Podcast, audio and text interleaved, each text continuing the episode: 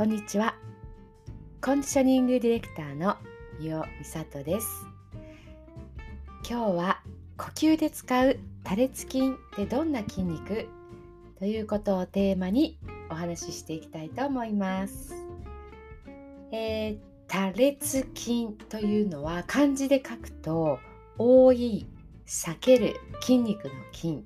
で多裂筋と書きます。この漢字からはね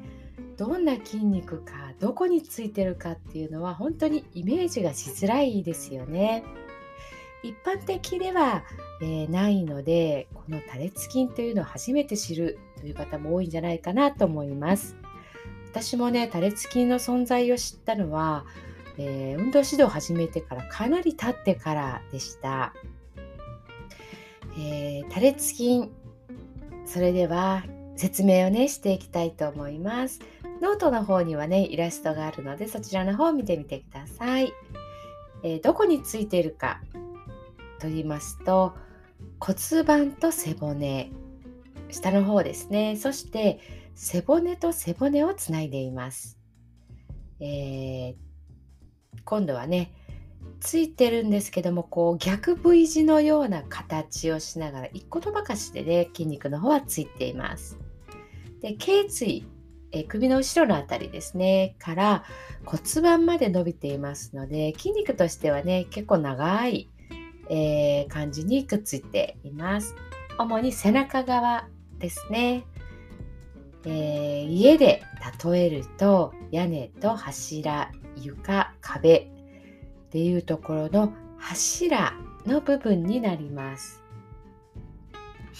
え、役割ですね。多裂筋の役割としては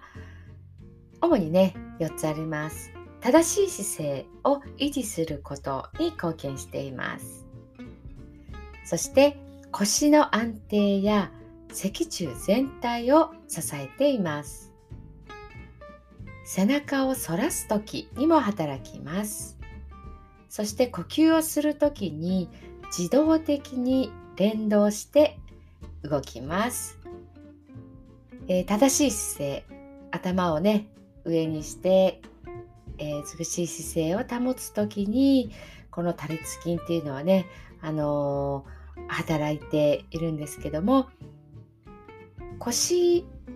えーと、と背骨っていうところですね。そういったところがこう歪んだりとかグラグラなったりとかえー、そうならないように鍛えることによって、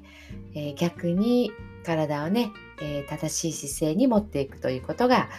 できます。え背中を反らしたりね、あとはこうねじったりとか、側屈といって横に倒すっていうね、そういう動きにもあの関係してきますので、まあ、運動したりとかですね、もちろん日常もそうですが、あの深い部分で体の深層筋といいます。深いところで、えー、この多裂筋というのは、えー、いろんな動きをしながらそして背骨がねバラバラにならないように支えてくれています。えー、今までね3つコアの筋肉を説明してきました。腹横筋、横隔膜、骨盤底筋。この3つは、えーとこの前に続けて3つ録音もしてありますので、よかったらそちらもね、聞いてみてください。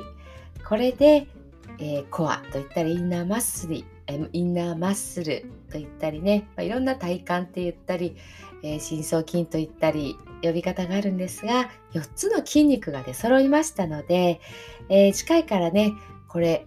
4つの筋肉を呼吸をすることで鍛えていく。でそうなると体の方どんな変化があるかどういった効果があるかということをお伝えしていきたいと思います。えー、背骨と背骨をつないで体を垂直に支える筋肉目立たないんですけれどもね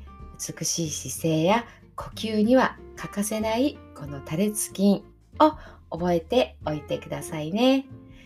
えー、